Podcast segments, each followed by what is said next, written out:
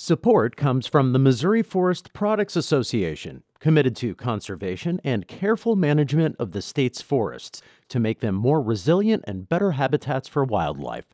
ChooseWood.com. This is St. Louis on the Air from St. Louis Public Radio. I'm Elaine Cha. His peers were treating him with respect because he was treating them with respect. To what extent do teachers really need to change what they're doing? The way they discipline kids, applauding one another's success, comforting one another, helping each other, being a good team player, you know, taking your turn. And the teacher noticed a change, a positive change in the behavior.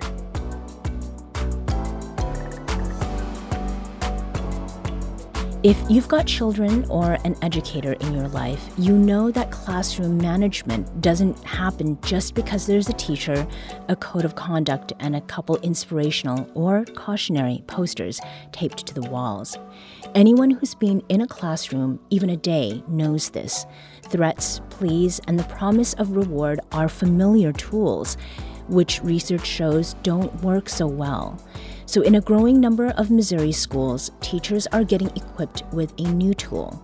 It's a program to improve pro social behavior called the Pro Social and Active Learning Program, or PAL. Now in its fifth year, the University of Missouri PAL program has impacted hundreds of teachers and thousands of students, and it's about to expand. Here to talk about the Pro Social and Active Learning program and how it's growing, I'm here with the people behind it. Christi Bergin is an education researcher and the chief scientific officer of the Pro Social Ed Collaborative. Welcome. Thank you. It's nice to be with you. And we also have Jen Foster, who is the program's director. Jen, welcome to you as well. Thank you. I'm glad to be here. So glad to be talking with you today. So let's begin with a, a definition. What does pro social mean, Christi? Um, it's a word that people aren't very familiar with. Uh, it, you can think of it as the opposite of antisocial or selfish behavior. Mm-hmm. Um, it just means behavior that is intended to benefit others or um, promote harmonious relationships with other people. Mm-hmm. So it includes things like being helpful, being collaborative, being respectful, being supportive of others, and so on. And Jen, how long have you been uh, familiar with this particular term and sort of the, the principles underlying it? Uh, I would say this is about my seventh year in working with pro social education as far as the using that specific term. Mm-hmm. Um, but prior to that, um, there's been a lot of overlap between uh, previous projects and um, concepts that that have um, maybe not necessarily been named pro social education, but have that familiar term er, f- familiarity. Mm-hmm. Now, the subject of classroom discipline, as, as we noted in the introduction, I mean, it is familiar to a lot of folks, whether they have teachers in their lives, whether they have kids. And conventionally, that has hinged the discipline, that is, on incentives, rewards, punishments. What is it that makes a pro social approach different? Uh, Christi, can you address that? Yeah, we actually try to move away from uh, those kinds of approaches. We think of them as externally controlling the child. Um, and they actually, in the long run, can end up undermining children's self control. And mm-hmm. ultimately, what we want is children who are able to control themselves. So we teach a different kind of approach to discipline. It's called induction. It just means giving children a reason for why you're asking them to do what you're asking them to do, mm-hmm. to either change their behavior or start doing something different. And Christi, can you give us a, a concrete example of how you know the, the conventional approach looks next to what a pro-social approach would be?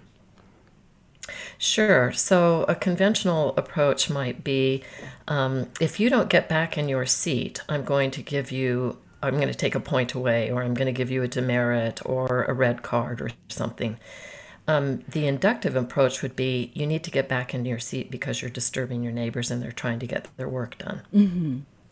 No, this is, oh, go ahead, Jen. Yeah, I was just going to say that is where a lot of educators have found um, some success in explaining that why, and they did not necessarily have the term pro social to attach to those successes. They were finding that they were struggling with having to keep up with the the demerits or the red marks or or taking mm. points away from students. And so they didn't have that term pro-social to associate with with providing that explanation but they found success. So that's where i'd say I, i've been doing this for a while and a lot of teachers naturally f- have found success in doing this. And what is it about having a, a term for something that could be regarded as being like commonsensical almost how does that help mm-hmm. an educator in the classroom? I think Having it helps that you common think vocab- about what you're doing. Oh, Go sure. Jen, first. Having that common vocabulary allows the educators to freely speak and share their thoughts and ideas on it um, because it's uh, concrete, it's defined. Mm-hmm. Uh, Christi, what would you like to add to that? I think it helps you think about what you're doing um, more clearly as well. So when you can define something, you can recognize it. That's one of the reasons I like using the term pro social. I was doing a keynote address with about 200 teachers in the room once, and I said, How many of you know this word? And one hand went up. So oh. I said, How many of you know the word antisocial? And every hand went up. I think that's really important um, because it tells us what we're paying attention to, what we talk about. Mm. So I want us to pay attention to and talk about the positive behaviors in children as much, if not more, than we talk about the negative behaviors. Mm-hmm. So it is very much an orientation Yes. Okay. I'd like to invite you to into the conversation. What experiences have you had with classroom discipline? If you're a past or current teacher or have a school age child in your life, does a pro social approach seem like a productive one? Give us a call at 314 382 8255. That's 382 Talk. You can also send us a tweet at STL on air or email us at talk at stlpr.org. One of the terms that um, many people are talking about is empathy, and there's so much that goes into that. How is it that empathy can be taught to students, Jen? Uh, yeah, they they definitely need to have some experiences where they're learning that their behavior impacts other people and and gaining an, a deeper understanding of that and I, I think whenever we're using these approaches, um, especially with inductive discipline, not only are we teaching them why we want them to behave the way we do and how to do that, but then also helping them to understand how their behavior really does impact other people. Um, and, and that's a big piece of it. And that helps them to hone in that concept of empathy. Mm-hmm. Now, Christi, you've been studying classrooms for decades. And this program is based on your research from all that time rather than sort of jumping onto some trend about talking about empathy. What is it that first drew you to this work when you began? What drew me to it was that I would get questions like you just asked, Jen How do you help children become more empathic? Or how do I help a child who doesn't have self control? And the answer to both of those questions is the way you discipline a child because it's in the discipline moment that you are teaching those skills to children and you're giving them um, the orientation of how my behavior affects other people is important. Mm-hmm. So when people ask me, how do you, you know, help a child develop more empathy, I would tell them. Um, over time, I had so many of those questions. I thought I need to distill this research. We have 50 years of research on how to help promote these kinds of behaviors in students. And I, I distilled these 50 years of research into just a few key practices that are very doable for teachers. There's nothing, this isn't rocket science, we're not asking anybody to do anything really unusual. These are, are very concrete, doable things. We just ask them to change the way they discipline kids, and we also ask them to praise children more in mm-hmm. the classroom. And insofar as the research itself goes, Christi, how have you conducted that? So, generally, what we do is work on changing the behavior of adults, and we've done this with parents as well as with teachers. So, we work on changing the behavior of the adults, and then we measure what the outcomes are for the students. Mm-hmm. So, um, our project, our initial PAL project that is concluding, has had um, phenomenal results that we're really excited about. Not only have we seen increased pro social behavior, among the students toward each other, better teacher student relationships. We've also actually seen an increase in our MAP test scores, so our state standardized test scores. So the children are learning more because they're more engaged in mm. their classrooms when they're more pro social. And just to put a finer point on it, test scores were not the motivation for uh, for starting this this research and this work around pro social behavior. No, but it's a wonderful outgrowth mm-hmm. of helping children become more pro social. I feel like one of the most important gifts you can give a child is to help them become more pro social because it has so many benefits to the child. So they tend to be more engaged in the classroom, they're happier in the classroom, they feel well liked, they develop greater self control. Um, and the academic um, benefits that come from that are an indirect effect of there being more pro social in the classroom. Mm-hmm. There's also benefits well beyond the classroom. Once they get into adulthood, um, there's benefits to being pro social in physical health, having more stable employment, having happier marriages and families. Uh, in fact, the, the um, World Economic Forum has said that having pro social behavior is one of the most important things to being successful in the uprising workforce as they're entering our global economy mm-hmm. as workers. And this actually reminds me of some conversations we've had on the show about how we learn to um, to be in our professional spaces as well. Jen, I, I think I heard you uh, taking a couple of breaths there. Is there something you wanted to add? Uh, yeah, I was just going to add that we also kind of approached this as um, how can we benefit teachers? Um, obviously, we want to make a positive impact in our students, but we are seeing um, tremendous um, issues in teacher recruitment and retention. And in looking at this, we're finding that when students are more pro social in the classroom, then teachers are actually being able to engage in more challenging, more hands on, more active learning experiences that are more engaging for those students. And it brings more fulfillment and enjoyment to the teaching process, also, mm-hmm. um, which is one of the main major reasons why we even engaged in this. We had teachers that said, we can't, we our students don't have the skills to get along in the classroom. And so doing those hands on type projects are not successful. And so we decided to, to develop this project to um, address both.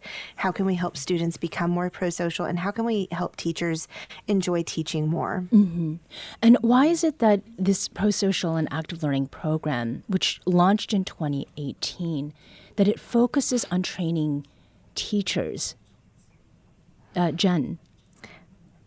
Yeah, so um, very much like what I was saying before, it, it helps the teachers to develop a skill set to um, to be able to implement classroom management practices and these pro-social strategies that do help teach students how to get along, how to work well with others, how to develop empathy for others, and um, in doing all of those, it, we're seeing that they're able to increase in the the types of uh, hands-on activities that students are engaging in when we see that engagement go up then students academic achievement goes up. So it's it's this whole um, circular process. Everything is um, the more we implement these strategies the better the classroom learning environment gets and the happier and um, more effective teaching and learning is. Mm-hmm.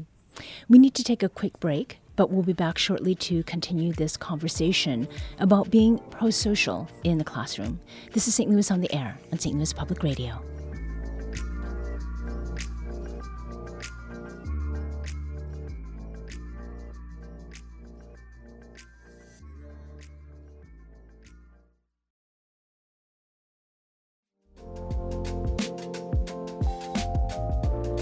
Welcome back. We're talking today about a Missouri program that's impacted hundreds of teachers and thousands of students.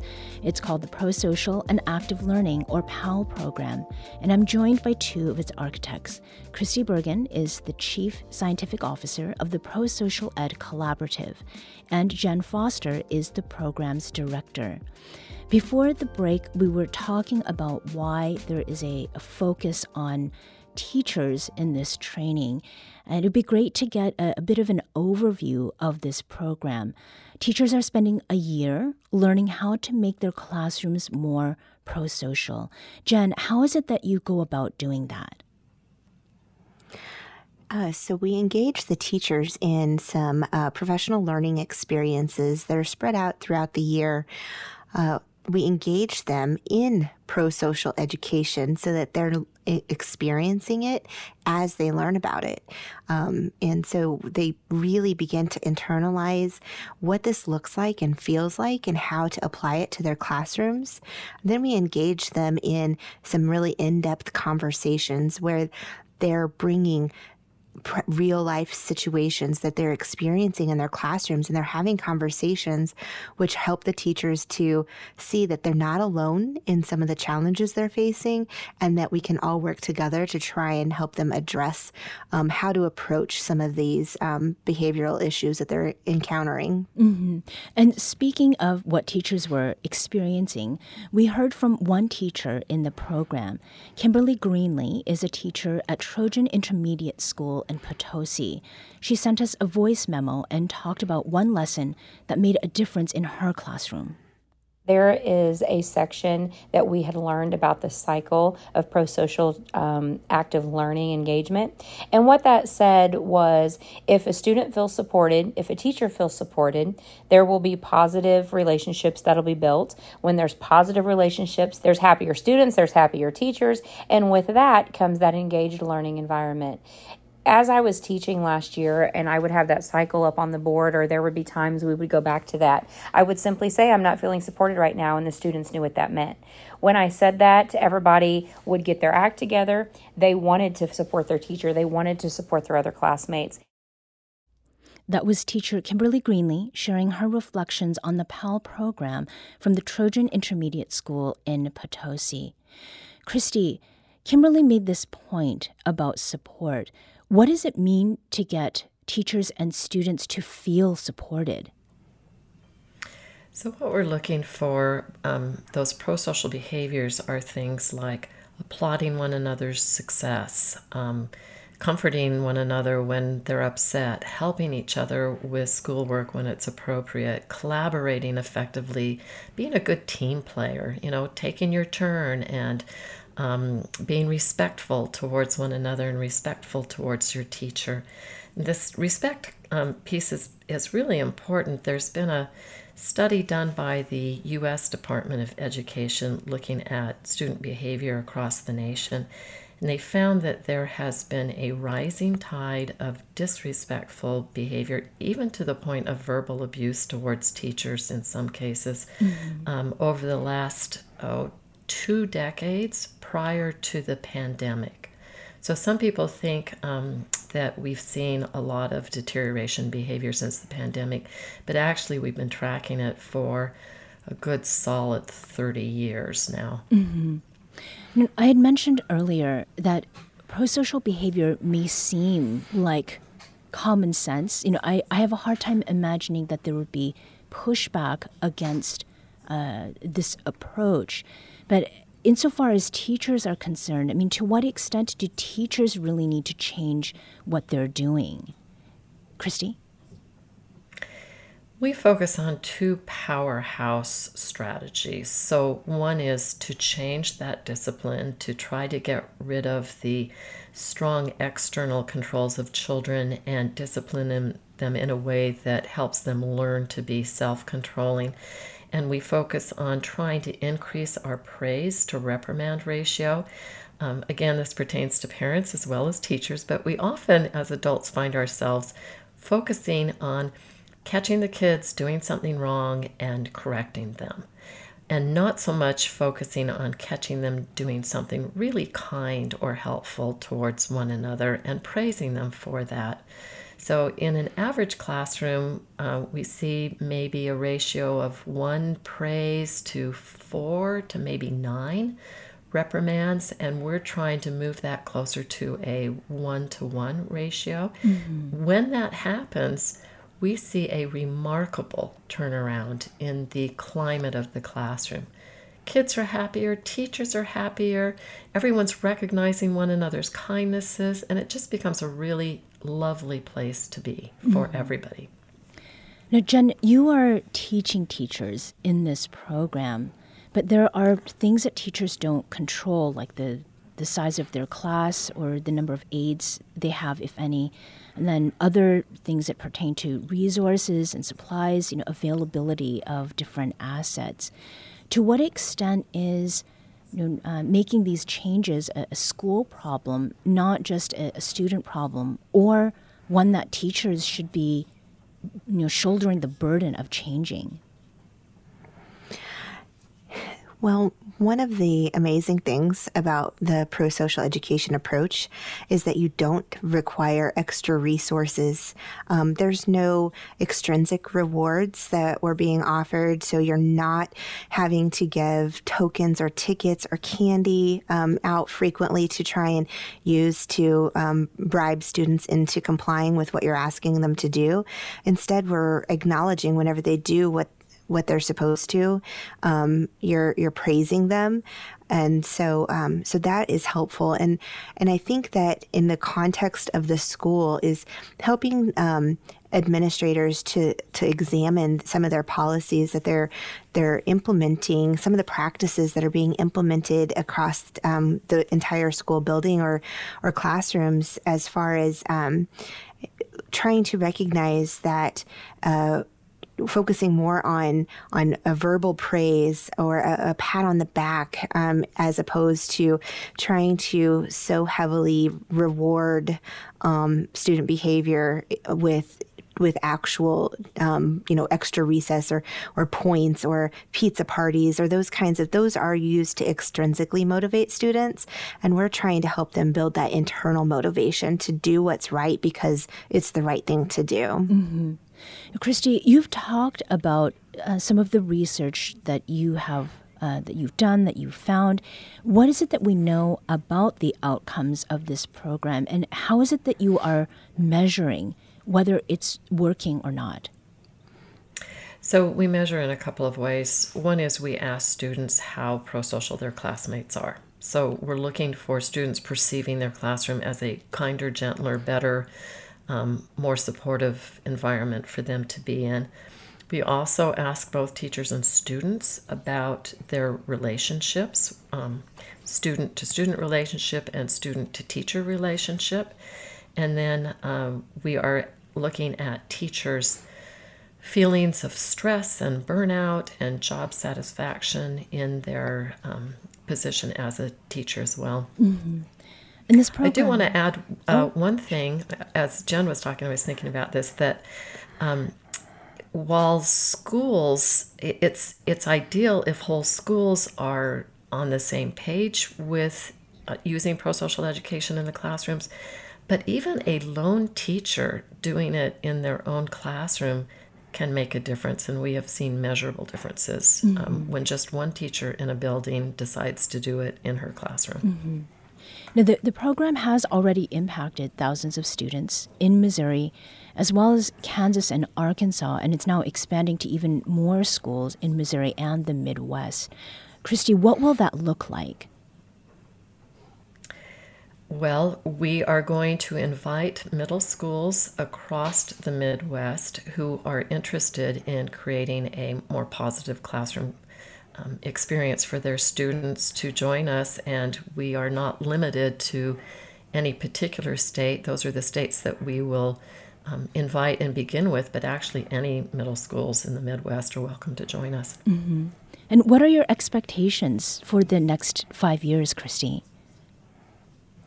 Our expectations are that we are going to create really positive, upbeat classrooms across the Midwest mm-hmm. for our middle school children and their teachers. And Jen, to the same question to you, and maybe if there is something that someone has said to you, whether that is a, a teacher or something that you've heard from a student, perhaps about why um, pro-social ed, you know, it has been helpful. What is it that you hope to see more of in the next five years or so? Uh, I'm really hopeful that we can restore some passion to and, and compassion to teaching. Um, I had a, a teacher, a sixth grade teacher, that told me uh, she had a parent bring her sixth grade student to her during open house just days before school started and said, "He's all yours. I ha- I can't control him at home, and I can't help you at school. He he's just his behavior is out of control." And the teacher was at a loss for what to do. Um, the first couple of weeks of school were atrocious. He was uh, name calling the teacher and the fellow students, um, just taking things that he wanted away from other kids, their, their seats, their pencils, whatever he wanted, he just took it at will. Um, come to find out, he was treating his siblings at home the same way as well as his mom, and uh, it was it was a pretty s- sad situation. And the teacher was was feeling hopeless. And it just so happened that this coincided with the beginning of her work in pro social education. So she decided, you know what, I I don't know what else to do, so I'm going to try it. Um, she tried this, and um, at the end of October, during parent teacher conferences, the mom came back and told this teacher, I don't know what you have done with my child. He is a completely different kid. Uh, I he's kind. He treats us with respect. He he even helps around the house without us even having to ask him to, which was a drastic change in his behavior. And the teacher noticed a change, a positive change in the behavior. His his peers were treating him with respect because he was treating them with respect um, at, in the classroom as well. And so, so in just a few short months, um, his behavior had had changed. Um, and the teacher told me a couple of weeks after the parent teacher conferences happened, she was telling me the story and she showed me she had already lit, written her letter of resignation and was planning to resign and leave the teaching profession over the winter break and not return for the spring semester. Um, and she said, you know, after engaging in this and seeing this kind of positive change and impact that I've been able to have on this young man, I, I, I have restored my hope and my faith in teaching and I want to continue and and this was at the beginning of the school year last year and she is still teaching um, still very excited and engaging in using pro-social education um, and I feel like this is something that a lot of teachers need because they're experiencing that same sense of hopelessness. Mm-hmm. Thank you both for joining the show today. Thank you, Elaine. Thank you. Thank you. This episode was produced by Danny Wicentowski. Audio engineering and podcast design by Aaron Dorr. Our executive producer is Alex Heuer. St. Louis on the Air is a production of St. Louis Public Radio. Understanding starts here.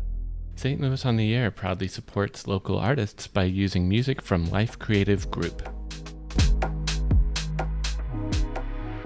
Do you find yourself regularly listening to episodes of St. Louis on the Air? Suggest us to a friend you think might enjoy our conversations and leave us a review and rating on Apple Podcasts on the App Store. It's the simplest way to help people discover our show. Thank you. St. Louis Public Radio is a member supported service of the University of Missouri St. Louis.